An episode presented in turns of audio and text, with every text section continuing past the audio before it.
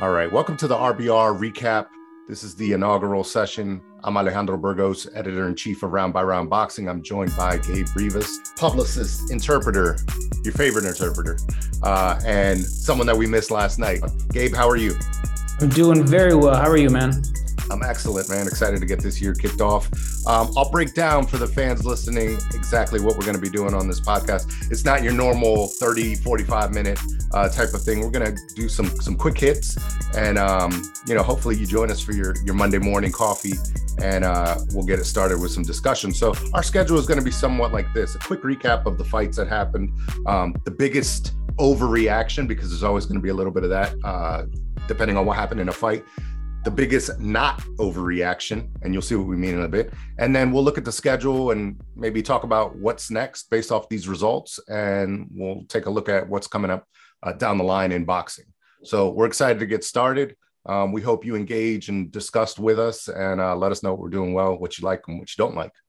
On Saturday, January 22nd, unbeaten Mark Magsayo defeated longtime reigning champion Gary Russell Jr. by majority decision. He took the WBC Featherweight World Championship from Russell, who was the longest uh, current reigning champion in boxing. Uh, that was in your main event. It was a majority decision, uh, had some interesting ins and outs, which we'll, we'll discuss. And in the co main event, we had Subriel Matias facing Petros Ananyan in a rematch. Matias got his revenge, his get back, and he actually scored a ninth round TKO over Ananyan. And in a telecast opener, Tugstsogt Nyambayar and Zakaria Lukas fought to a spirited split decision draw. Fight could have gone either way, but there was some controversy as well, which we'll discuss uh, in a bit. Jumping right into our biggest overreaction of the night, and I'm going to go with Gary Russell Jr.'s fight against Mark Magsayo. Obviously, uh, an upset from betting lines to what most people you know thought was was going to happen.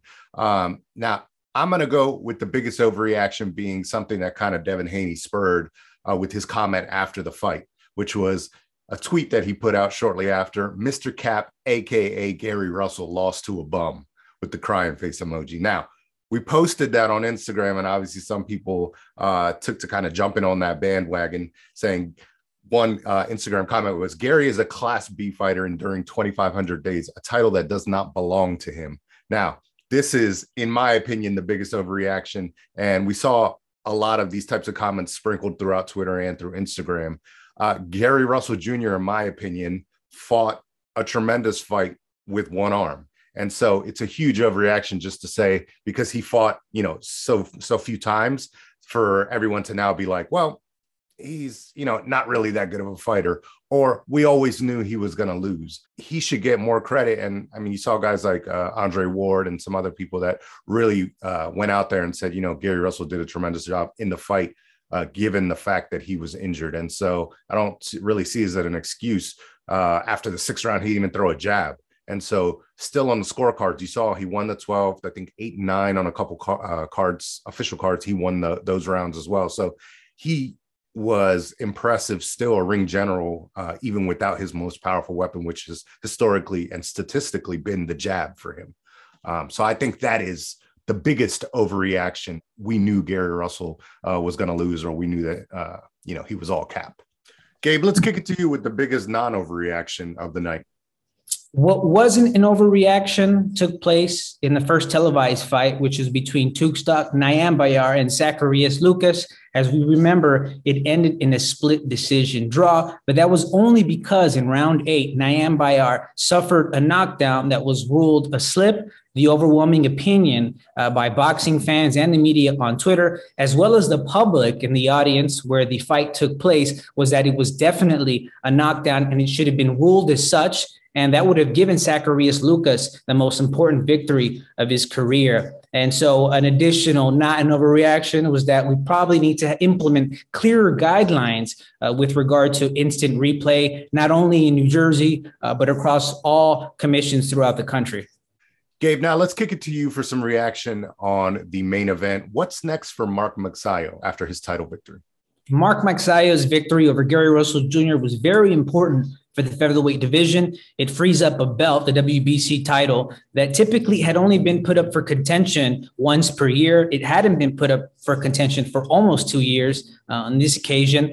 And Magsayo demonstrated a lot of skills. He demonstrated that he was confident, that he pushed the action. He set a lot of traps and created counterpunching opportunities. And for me, uh, the highlight of the fight was the way in which he would receive a, a straight left hand from Gary Russell Jr., whether or not it landed, and would immediately counter uh, with the uppercut to the body. And we saw him do that many times throughout the fight. So he's very much a, he's a very skilled fighter and uh, there are a lot of potential fights that could happen i mean uh, we all know that there are a lot of political divisions in the sport of boxing but there's guys like manuel navarrete Kiko Martinez, Leigh Wood. So there are a lot of champions and contenders that Mark Magsayo could potentially face because what we need more in the sport of boxing are unification fights.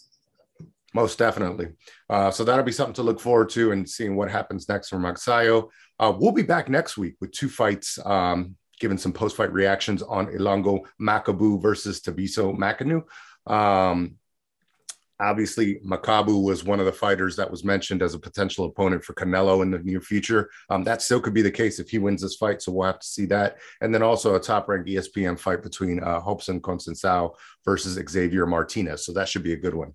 So, yeah, we appreciate you joining us. For Gabe Rivas and everyone at Round by Round Boxing, I'm Alejandro Burgos, and this is the RBR recap.